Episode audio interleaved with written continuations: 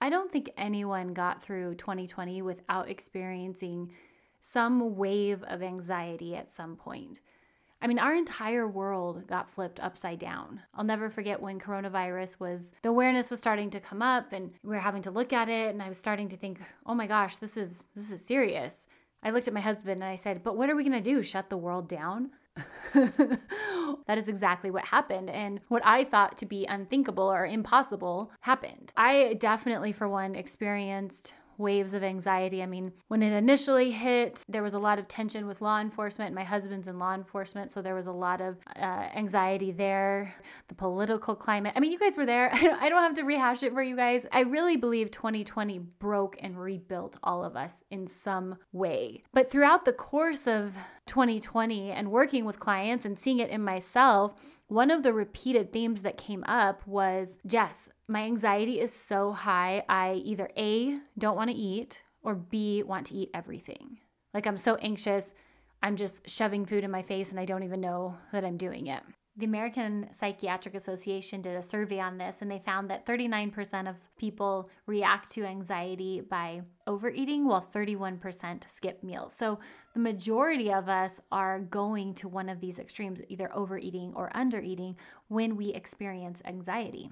And this is problematic. My entire reason for doing this podcast is helping people understand ways to better fuel themselves so they're not spending energy obsessing about food and instead they're just being their awesome self. They're being the person that they were made and created to be. So I talk a lot about diet culture and how it can eclipse our inner awesome because it stills energy. So we're allocating energy towards obsessing about food and body instead of focusing on like our gifts and giving back and making the world a better place. I also think in addition to at least what I noticed in the in the past year especially is that it's not only diet culture that eclipses this inner awesome, it's the curveballs that life throws at us. Because when we experience stress, our body reacts in very specific ways. And, and the stress response is actually designed to help us survive and overcome the stressor, but a lot of times it can be paralyzing and it can set us back and it can start to pull from our health and send us down this spiral where it's hard to pull ourselves out. And I see a lot of that in the clients I work with after we've gone through the year 2020.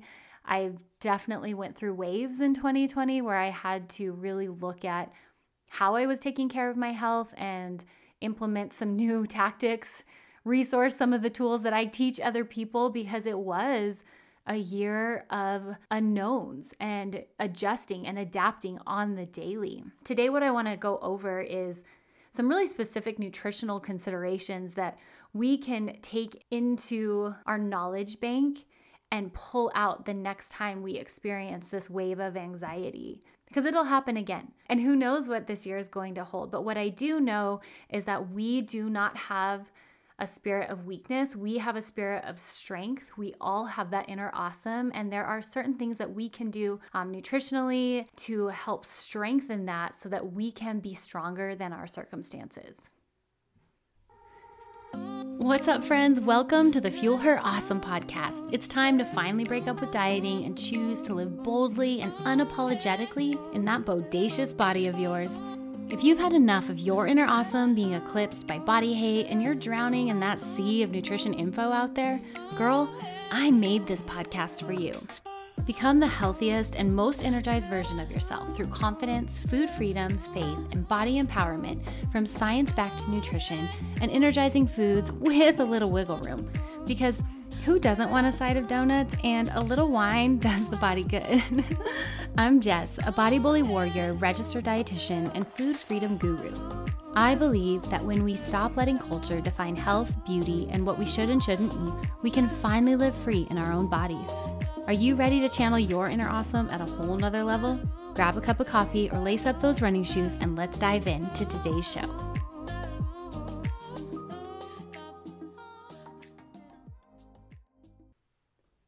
There's this meme going around that just makes me laugh. It's this little cartoon girl, and on her her shirt it says "Anxiety Girl." She's got this really cute cape and one arm in the air, and at the top it says "Me. What could possibly go wrong?" And Anxiety Girl responds, "I'm so glad you asked." Anxiety is something that is very real. And if you've ever experienced it, you know just how intense it can be. There is this spectrum of anxiety. On one end of the scale, we have kind of a low grade, elevated cortisol inflammatory state. This is like that I just feel on edge. I feel kind of tense. Things just don't feel right. And then it can swing all the way to the other end of the spectrum where we have full blown panic attacks. And if you've ever had a panic attack, it's the worst. I mean, you know what I'm talking about. I've had a few and they are all consuming. It's you don't know what's happening in your body, but your body feels completely out of control. It's very scary. So, anxiety, wherever you've experienced it on that spectrum, the things I'm going to be talking about today can help you navigate and strengthen your ability to withstand it and manage it. When we experience anxiety, there's some specific things that happen in our GI tract. One of the things that happens is that our gut takes on a certain posture, this very tightened posture. And so, how I like to think of this is very much like smiles are universal. I can be in a totally different country across the table from somebody who speaks a totally different language. And if I smile at them, there is a general understanding of what emotion is being conveyed. Our gut is the same way. Regardless of culture, language, ethnicity, our gut takes on a certain posture when we experience a certain emotion. So, with anxiety, it tends to tighten up. This makes food more difficult to absorb. It's also why we tend to have IBS. Most folks who experience anxiety or they're really stressed are in the bathroom having diarrhea quite a bit. And this is in part why. When people experience depression, we see kind of the reverse effect where everything slows down. The gut takes on a slightly different posture, but constipation becomes more of an issue. The second thing that happens when we're feeling anxious is that we have an increase in acid production in our gut. This is a protective effect where the body is trying to digest food more quickly so that it can keep energy allocated towards the stressor, which served us really well, you know, in ancient times when we had threats like bears or tigers or animal predators, but now the stressors are mental. And so it doesn't serve us quite as well. However, we still feel that increase in acid production. So if we don't eat and we have this tightened posture and increased acid production, we can develop ulcers. This is where stomach ulcers start to present, which, if you've never had an ulcer before, they are incredibly painful. so, one of the responses is to not eat. This is the person or the personality type that gets stressed and eating feels like work Chewing is an inconvenience. And if you do try to eat, you tend to eat something and you can almost feel it immediately in your throat. So that's one response to anxiety and feeling stressed is not eating. And if you're listening to this and you're thinking, gosh, I wish I was one of those people. I just want to point out this may not be a popular thing to point out, but this just shows how deeply ingrained diet culture is that we would literally wish to be in someone else's pain because it means we might lose some weight. I mean, there's something wrong with that. People often respond to anxiety in one of two ways. It can be the this first part that I mentioned where you don't want to eat as much, and that's where we risk the stomach ulcers and nutritional insufficiency. And then on the other side, that tightened stomach and that increase in acid production can cause pain and sometimes people want to eat to soothe and we tend to want to eat really comforting carb dense foods like mac and cheese, enchiladas, um, cereal. And not that there's anything wrong with eating for comfort. I just want to be very clear here. Um, that's a very natural human thing to do.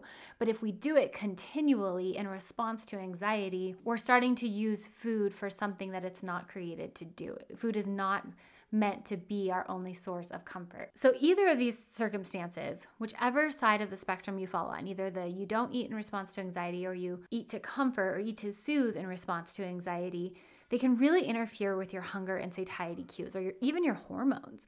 And I do a lot of talking on this podcast about intuitive eating and eating in alignment with what your body's telling you to eat. So, what are you supposed to do when your body is telling you things that don't line up with your biological needs? I've been in both of these places. When I was in college, I definitely fell on the latter response where I ate to soothe. And unfortunately, over time, that ended up leading to binge eating and bulimia, which definitely didn't serve me and made my anxiety worse. Now I tend to struggle more with the not eating in response to stress. And a lot of it has to do with the circumstances of life right now. I mean, I'm I'm a mom, I'm working, my husband's on call 24 7. So I tend to be very busy. I don't sit down a lot. And so when I'm feeling stressed and anxious, the thought of sitting down and pausing to eat almost adds more anxiety sometimes because I'm like, oh no, I got to do all these other things. But being in this field, I know the importance of prioritizing quality nutrition so that I don't go into this anxiety spiral and go farther to the right on that anxiety spectrum. Because I panic attacks, like I said, they're horrible. I've had more than I've ever wanted to have in a lifetime, and I don't ever want to have one again. And what we know is that we can do some specific things with our nutrition to help us manage the anxiety that we're experiencing. So, to start, I'm going to talk about three things. I want to talk about gut brain connection, magnesium, and specific dietary fats. Gut brain connection, you guys, this is so fascinating. we know the brain talks to the gut. I mean, I talked about the beginning. When you're feeling anxious, you get IBS. When you're feeling depressed, you get constipated. That's the brain talking to the gut, where the gut takes on that posture. But what we know now is that the gut, it's a bidirectional relationship, and the gut now talks to the brain. It sends messages. And the best way that I can think to explain this is like this. So if I'm driving down the street and I'm listening to my favorite jam, which is probably some gangster rap, I know I'm so not gangster, but when I'm in my suburban mom car, I feel like I am. so if I'm driving down the street listening to that, I'm in a good mood. Somebody cuts me off. I'm already in a good mood. I'm listening to some good music. The weather's beautiful. I'm probably not going to react. Or if I do react, it's going to be minimal.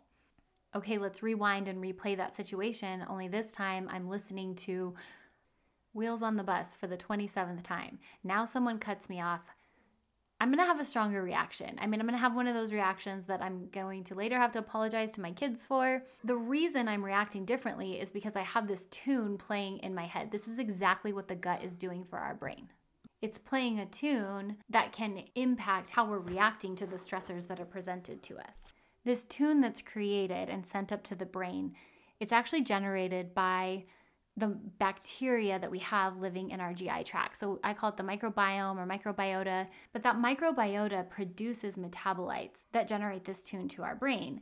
And there's certain foods that we eat that feed our microbiome that can create that can create awesome gangster rap or wheels on the bus. So if you're like me, you're like, okay, but what, so what foods do I eat? What am I supposed to eat to get my gut to play that good old gangster rap? Fiber is one of the key nutrients that feeds our microbiome to produce that awesome tune to our brain. Intake from dietary fiber from fruits and vegetables specifically. So, I'm not talking about fiber from like a fiber one bar or a supplement. I'm talking about fiber from fruits and vegetables. It's been reported to be inversely related to um, symptoms of depression and anxiety. These dietary fibers is really cool. They're actually fermented by our microbes and result in the production of something called short chain fatty acids. And these short chain fatty acids help to keep our intestinal wall strong and solid so we don't develop something called leaky gut. Essentially, a leaky gut is when the, the cellular junctions in our GI tract become loose. And so either food particles or inflammatory markers can actually get out and seep through our GI tract into circulation. And they've actually linked this to systemic or low grade systemic inflammation called endotoxemia. They've also found that leaky gut is a characteristic of depression. And so the production of short chain fatty acids may indirectly influence our mood by building a stronger structure in our gut, preventing some of these inflammatory markers from making their way into circulation and just making our body physically stronger. So that's one way we can strengthen our gut and our immune system to manage anxiety that's coming our way wherever you are at on your fruit and veggie intake, whether you're at zero, one to two servings a day. When I say servings, I just mean, you know, like a cup or whatever it is. So an apple. I don't care what size that apple is. If you have an apple, count it as a serving. I mean, don't get hung up on stuff that really doesn't matter all that much. But whatever you're at, start there and let's increase it by one. I mean, and it doesn't have to be anything fancy. Whatever fruits and veggies you like, start there. And then from when you're trying to increase, know that it may take some time to get to a place where you enjoy having fruits and veggies. I mean, the research shows that you have to eat a food at least 21 times before your taste buds will adjust to it and find it as a food that you prefer. 21 times. I've eaten broccoli more than 21 times. I still don't like it. So that's one I've just come to accept that I don't love and I'm going to put it in things, try to disguise it and just know that it's it's giving me a protective factor. But then there's other foods like strawberries. I was not a huge fan of strawberries for a very long time, but I really wanted to you know, like them more. So I started, honest to God, I started eating strawberries by putting sugar on them. My my high school best friend taught me that she used to eat a big bowl of strawberries with added sugar. She'd sprinkle sugar on top, and they were delicious. That got me started with strawberries. Then I started to tailor back on the sugar, and I ate chocolate covered strawberries. And then I started eating strawberries on my oatmeal. So I kind of I moved towards having them by themselves until my taste buds became acquainted with them. Now I love them. But the fruits and veggies journey is something that is a journey. It's not something that we naturally well, maybe some of you naturally love it. I mean, I, I look at my family. My kids do not, they're not the type of kids that want to eat things like fruits and veggies. We have to work really hard to introduce them. Honestly, they don't eat very many. I mean, I think it's something that over time they'll see mom and dad modeling and they'll start to pick up on, but they just don't naturally prefer them. On the flip side, my nephews, love fruits and vegetables. I mean, they eat bell peppers like apples. it's amazing. And so I think they were born that way whereas my my kids weren't. And so whatever you fall on that, it's important to acknowledge that and figure out ways to add more fruits and veggies.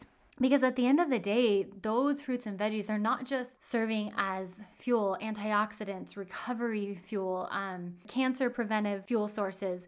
They're also food for your microbes. It serves two purposes. So, fruits and veggies, that's one of the things we can do to build our bodies to be strong enough to withstand and tackle the anxiety that we face.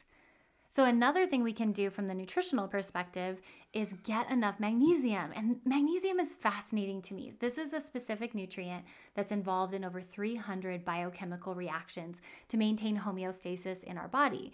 And it's estimated that less than 68% of Americans get enough magnesium. So, just to give you an idea of the challenge it is to meet your magnesium needs, we adults, so over the age of 18, need between 310 and 420 milligrams of magnesium every single day. One of the densest sources of magnesium in foods is pumpkin seeds. And if you were to eat an ounce of pumpkin seeds, you would only get 150 milligrams of magnesium. Other sources of magnesium are going to be like three ounces of chicken, oatmeal, bananas, and even in those, you're only getting about 20 milligrams per meal that you have those. So think if we're trying to get 310, even if you eat a full ounce of pumpkin seeds every day, some bananas, oatmeal, chicken, you're still coming up short. And so this one is challenging to get, but it's super important because it plays a key role in the psychoneuroendocrine systems involved in the pathophysiology of depression and anxiety. So specifically looking at magnesium, um, when we're stressed, so when we something activates our stress response, our hypothalamic pituitary adrenal axis, so our HPAA, is a key player in that stress response. It releases the hormones that we experience when we're stressed. It's that heightened anxiety, that narrowed focus that we feel.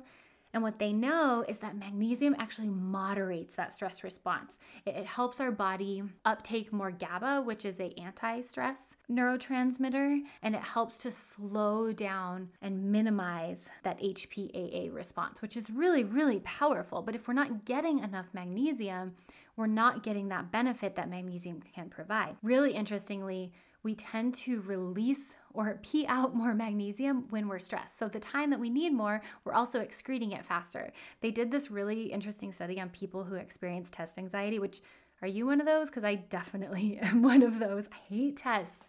So, they looked at people who experience test anxiety and they measured their magnesium in their urine output and found that when they were experiencing anxiety, there was an increased excretion. Isn't that crazy? So, they were actually peeing out more magnesium when they needed it the most. Most of the evidence supporting the relationship between magnesium and affective states comes from the the body of evidence showing the benefits of having magnesium as an adjunctive therapy to um, depression and anxiety medication. So, if you're thinking, okay, Jess, I get it, we need magnesium.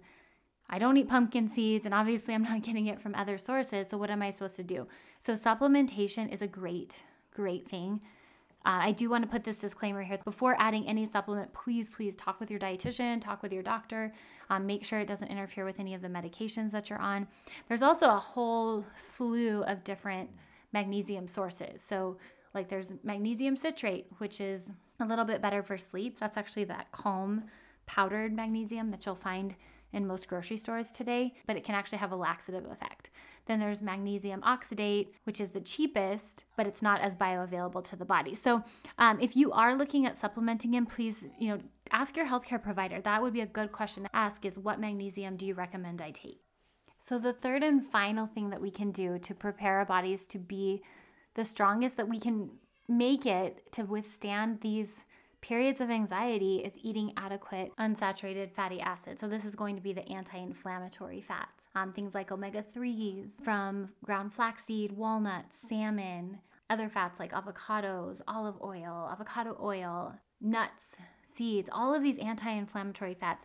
This is, um, if you've ever followed the Mediterranean diet, these kind of fats are going to be really well known to you because these are one of the primary fuel sources on the Mediterranean diet. And to this day, the Mediterranean diet is still one of the diets that has the, most research to support long term beneficial effects. And I think personally, because it's not really a diet, I mean, there's no calorie restrictions, there's no really intense macros. I mean, all it is is it's focusing on eating whole foods, lots of fruits and veggies, and these anti inflammatory fats. But they've found that specifically when it comes to anxiety and depression, anti inflammatory fats like that in the Mediterranean diet help improve symptoms of anxiety and depression. Super cool stuff. So, if you're like most Americans right now, kind of thinking, okay, what's the rest of 2021 going to look like? I just read an article today that said here in New Mexico, our kids are probably not going back to school for the remainder of the school year, which, oh, stresses me out. I mean, I, if you have heard that, that, my boys are actually in the background screaming right now, I keep having to pause it because we are still home and they have a lot of energy. So the thought of being home for the next year, while I love them so very much, it's a little stressful. and I imagine I'm not alone. Whatever you look like, whether you have kids, whether you have a job that you are working from home, whether you're not sure if you're going to have a job. I mean, there's all these things happening right now that are spiking our, anxiety. And I think most people are facing these biological changes to our GI tract, putting in this in this position where it's like I don't want to eat or I want to eat everything. And what we know is that going down both either of those paths and set us up to just feel crappy. And I don't know about you, but when I feel crappy, and I'm not accessing that inner awesome, I struggle and I, I get kind of get in this pit, like this. I mean, I don't know where you guys go, but I almost go into like this self pity, insecure pit. And it's not somewhere I want to stay. It's not my best self. And I'm definitely not serving this world and trying to leave it a better place when I'm in that space. So, here are some things that you guys can do right now to start preparing your body to be in a place to better manage anxiety. Number one, if you are struggling, if you're in the middle of anxiety, eat on a schedule. So I don't care what you eat, what quantity, but eat on a schedule. What this does is this doesn't allow the tightened stomach, the increased acid production, the anxiety to tell you when and when not to eat. What it does is it helps your body readjust to a normalized eating pattern.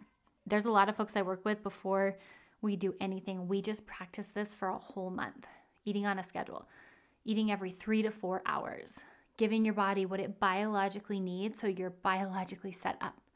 So that's number one. Number two, we talked about the fruits and veggies. Add them in. Wherever you're at, let's up it by one. Guys, you don't have to do anything fancy with this.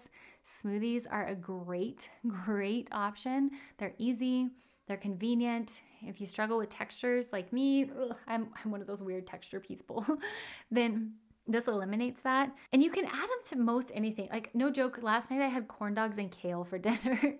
um, I roasted kale in the oven, turned the oven up to 400 degrees, brush some olive oil on it, sprinkle it with salt and pepper, and roast it for about 12 to 15 minutes. And it comes out. You've got crispy little kale chips. Yeah, I had them with corn dogs. Awesome combo. Just find ways to add them in, even if it's not very elaborate. And then number three, review your supplement regimen with your dietitian or your healthcare provider. So, specifically looking at magnesium and when it comes to polyunsaturated fats, if you aren't a big salmon or walnut fan, adding in an omega 3 supplement and talking to your healthcare provider about adding that in.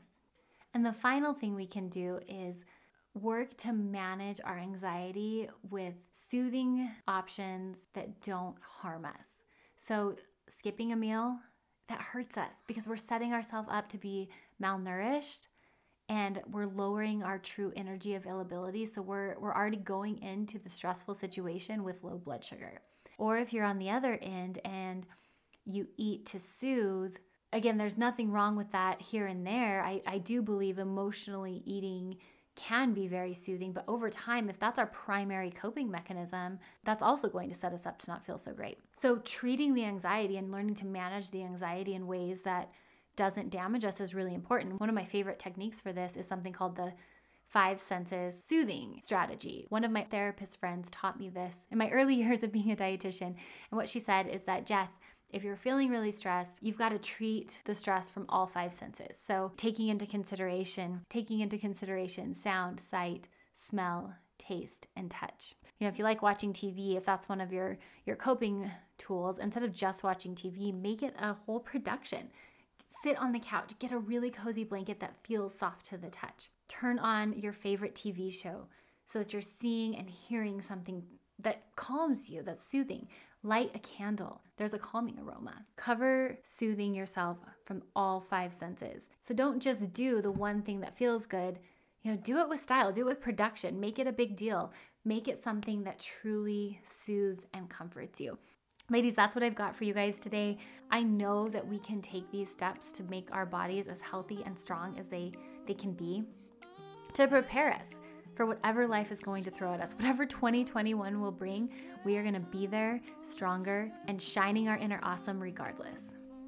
Thank you so much for joining me today. I hope today strengthened your food journey and empowered you to live boldly in your body.